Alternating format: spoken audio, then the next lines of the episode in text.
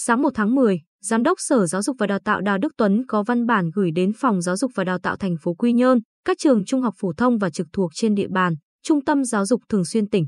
Trung tâm Giáo dục nghề nghiệp Giáo dục Thường xuyên thành phố Quy Nhơn về việc tiếp tục điều chỉnh thời gian bắt đầu tổ chức hoạt động dạy và học. Cụ thể, các trường tiểu học, trung học cơ sở của năm xã Nhơn Lý, Nhơn Hải, Nhơn Hội, Nhơn Châu và Phước Mỹ tổ chức dạy và học từ ngày 4 tháng 10.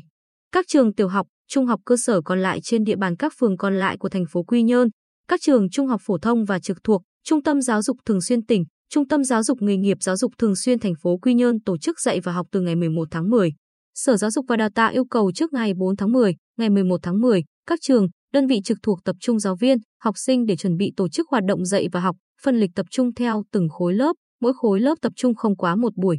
Riêng trường Trung học phổ thông chuyên Lê Quý Đôn và trường phổ thông dân tộc nội trú Trung học phổ thông Bình Định có học sinh ở nội trú tiến hành test nhanh học sinh trước khi vào ở ký túc xá theo đúng quy định. Hiệu trưởng hai trường này gửi kế hoạch quản lý học sinh và kế hoạch test nhanh học sinh ở ký túc xá bằng văn bản qua Phòng Giáo dục Trung học, Sở Giáo dục và Đào tạo trước ngày 8 tháng 10.